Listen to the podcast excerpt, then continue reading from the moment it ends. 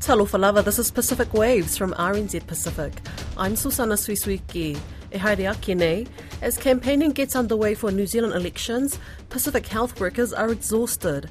Also, Pacific and Māori continue to grapple with the trauma, pain and hurt families affected by the dawn raids find healing through storytelling. And later, this is an industry that we are looking at to help diversify our economy, but also to build economic resilience. Deep sea mining is seen as a great opportunity for the Cook Islands.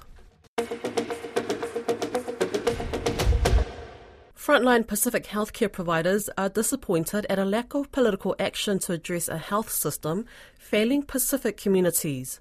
GPs and primary care nurses say they're exhausted. And with COVID 19 teaching us a one size fits all approach doesn't work, those on the front line are yet to see anything from the election campaign to address that. Election 2023 Pacific Issues reporter Lydia Lewis filed this report. The chair of the Pacific GP Network, Dr. Api Salome Talemaitonga, warns people have died in Aotearoa and in the Pacific because of an underfunded health system in New Zealand we exported that deadly disease to Samoa, resulting in the deaths. We can't let that happen again. He's talking about the 2020 Samoa measles outbreak, which he says hasn't been learnt from. Dr. Marion Heather agrees. She was on the front line in Samoa at the time. We lost, what, 83 kids?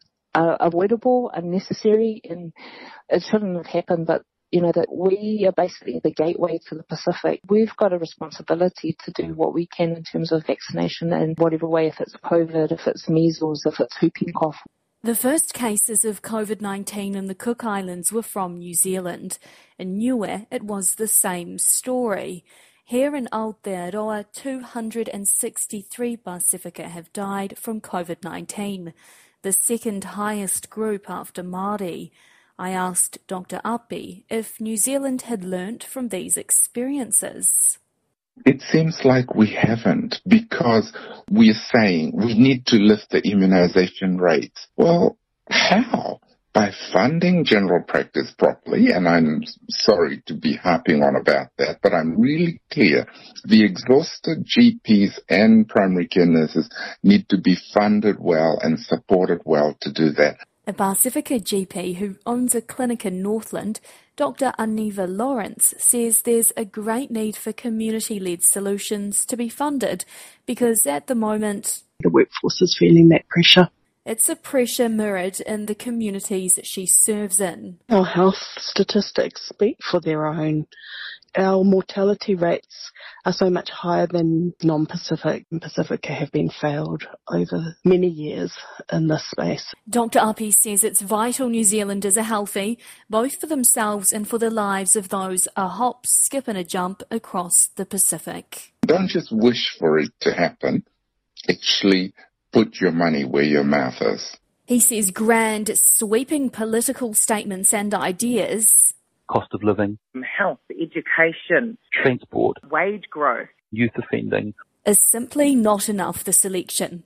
He says whoever's in government after October 14 has a responsibility to make the system more equitable.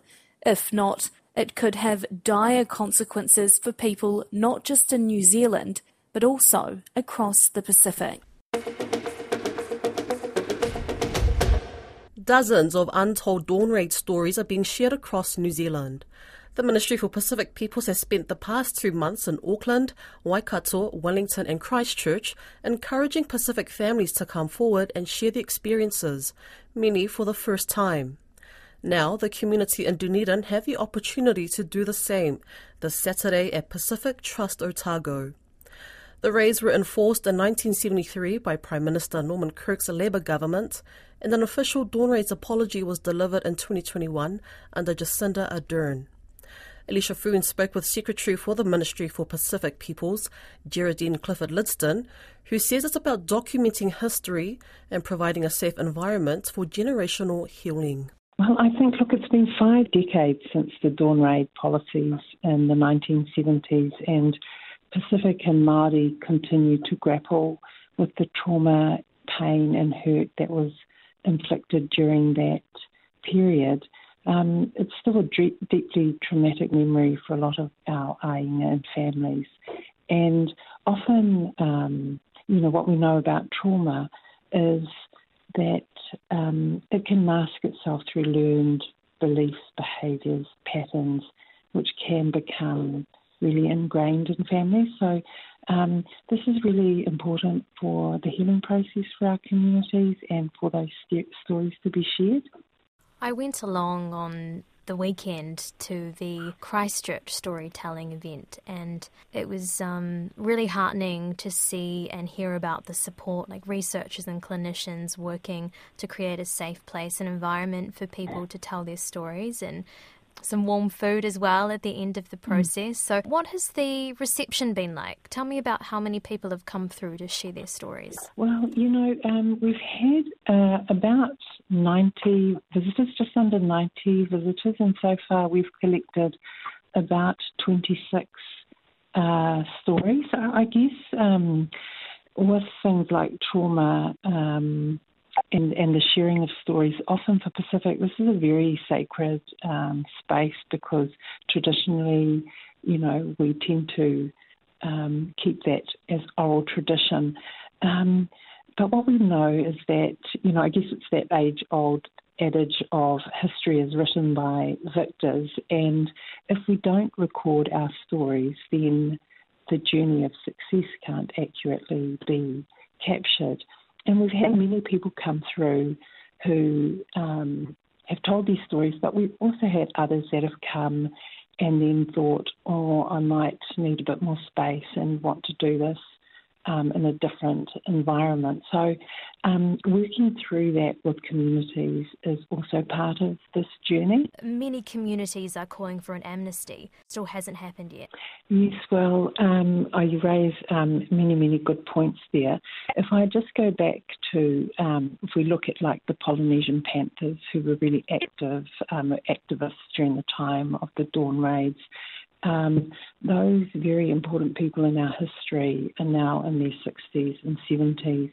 Um, my mother, who was also um, living in New Zealand at that time, she's now in her 80s. Um, so capturing those stories are really, really important for our future generations. And I read somewhere that um, history waits quietly for someone to discover it.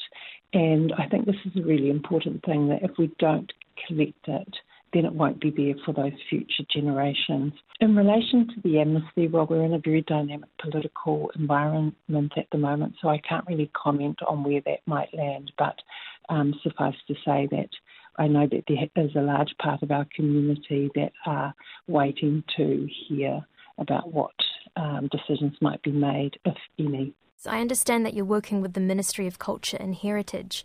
Uh, what will come from this? What do you hope to do with these collection of 26 stories and, and more? When the um, Dawn Raids announcement of the formal apology was made, there were basically four key initiatives that were announced as part of that um, apology. The first was uh, a community fund to enable um, individuals and community groups to tell their stories through the Dawn Raids, and that's part of what we're doing here. And then there was the, also Dawn Raids historical account. Those two parts sit with the ministry, and we're organising that. The other two components was a contestable fund for Pacific artists and historians, and that sits with the Ministry for Culture and Heritage. And the other is a Dawn Raids online platform, and this is a public platform and online repository where um, important histories and information critical for cultural identity will be placed. And again, as I mentioned, that sits with the Ministry of Culture and Heritage, and we will work closely with them to make sure that those um, things are undertaken. And naturally, I, I, have to ask since communities, uh, they're asking me about what the future looks like, uh, especially seeing the rhetoric around ACT wanting to abolish the Ministry of Pacific Peoples due to excessive spending. Oh, look, um, I think increasingly we are moving to an evidence based and data based um, decision making models, and um, um, while we've had many, many successes uh, for our Pacific community in terms of leadership across a really broad range of sectors now, you know, we're coming to the fore in health, um, in terms of our health workforce. Um, you know, uh, we, you're seeing Pacific people represented um, uh, in such a broad range of workplaces. So, so these are wonderful successes for our for our country. But unfortunately, we still feature really highly in places that um, we need to make improvements. Um, and so, I think, given that we have increasingly more data and evidence based society, um, there is still need there for our communities to um, get support, and I would hope that this is still seen as important. What would you have to say in response to the excessive spending? Oh, look, um, I will respond at some point, but I don't think that this is the time and place um, to do that. When would MPP be in a position to respond to comments from ACT and National? I think if you just keep in contact with my team, I will um, make a decision in some in the future. Is there a reason why you haven't addressed it?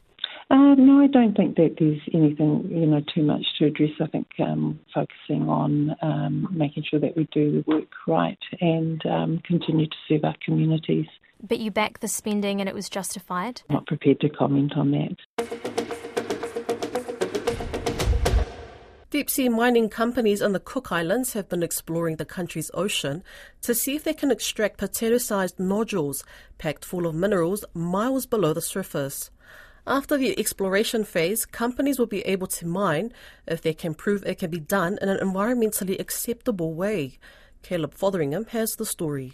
Moana Minerals Limited is one of three companies that were awarded a five year exploration license in the Cook Islands.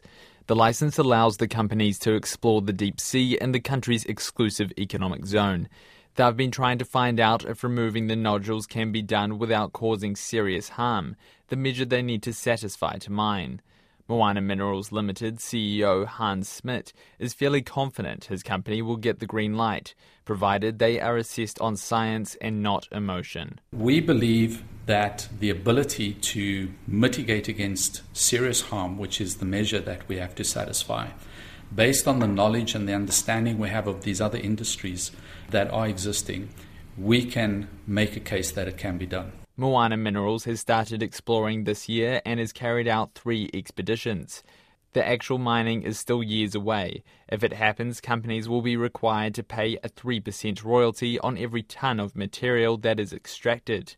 Mr. Smit says the Cook Islands will benefit from tax and jobs created. You end up with an industry that develops around the Cooks, which creates skilled jobs that Cook Islanders can fulfill. So there's a great opportunity rather than kids of today leaving the Cook Islands to go to New Zealand, Australia, or elsewhere to go and pursue careers can actually pursue those careers here on the Cook Islands and still experience the Cook Islands lifestyle. Speaking about a month ago at the University of the South Pacific in Suva, Cook Islands Prime Minister Mark Brown told the audience COVID 19 had made his tourist dependent country deprived of income. He sees deep sea mining as a way to strengthen the economy. This is an industry that we are looking at to help diversify our economy, but also to build economic resilience that we talk about. Kelvin Passfield, Technical Director at the environment charity Te Ipukarea Society, says he has no issue with the exploration phase on its own and says useful research has come out of it. But he is concerned about the reason it's happening. It's all about just informing them to start commercial mining. That's the activity that concerns us much more than the exploration. Companies are required to walk away if they find mining will create too much environmental damage. But Mr. Passfield is worried about the bias in the decision making process, with companies doing their own environmental research. The question is, you know, what's the threshold for that level of too much damage? Who decides on what's going to be too much damage? The companies are doing the research to decide this, and yet they've got a vested interest in getting the permission to mine, so you can be quite sure that their research will not show that the damage will be too great. Mr. Smit says investors from Moana Minerals are prepared to walk away if deep sea mining causes ecological destruction. The Marshall Islands has been hosting an international scientific expedition whose findings will also help with local marine conservation efforts. A team of scientists from the National Geographic Pristine Seas Initiative are surveying four of the Micronesian nation's 29 atolls as part of their wider work in the Pacific. Moira Tulei has this report. The Marshall Islands Marine Resources Authority's Brian Zebedee is working alongside the team from National Geographic. Zebedee says the Reimaanlok framework in the Marshall Islands uses data to help atoll communities. He says the information gathered from the surveys being carried out will now help communities even more with their protected areas. Collecting these information, especially in the you know, deep measure, deep sea, uh, all these deep deep sea activities we're doing, it, it, it would mean a lot to have these on our profile to see what we can create for our islands and for the culture, for the people people in the future. The expedition is a collaboration between Pristine Seas, the Nature Conservancy, and the Marshall Islands Marine Resources Authority. Now, into its second to last week, scientists have been surveying sea life in the Bikini Atoll and the neighbouring Rongerik Atoll and two of the country's most remote and northernmost isles, Bikar and Bokak, which are uninhabited. Pristine Seas chief scientist Alan Friedlander says whenever the team arrives in a new place, sharing is always a priority. The overall goal of, of this expedition is to help provide the Marshall Island government with information for their marine protected area network. So we're at the just the two most remote atolls in the Marshall Islands. At the beginning of the expedition, the team went to the community in the atoll of Utrik and sought permission to visit two of the remotest islands. Friedlander says the Utrik people are the stewards of the islands, and there's a belief if you don't get the proper permission from them, you will get lost or the weather will be bad. Bikini, which is one of the atolls the scientists will visit, was used by the US as a detonation site for 23 nuclear bombs between 1946 and 1958.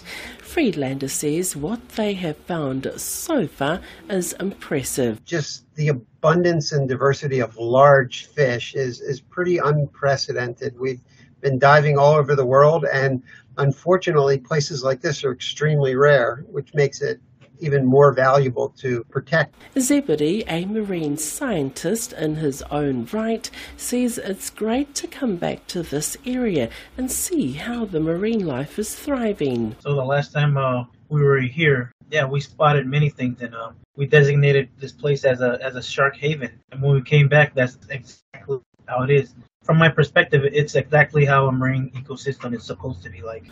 As part of their ongoing five year project, the National Geographic Pristine Seas team has so far this year visited the Line Islands of Kiribati, Tongareva in the Cook Islands, and Niue.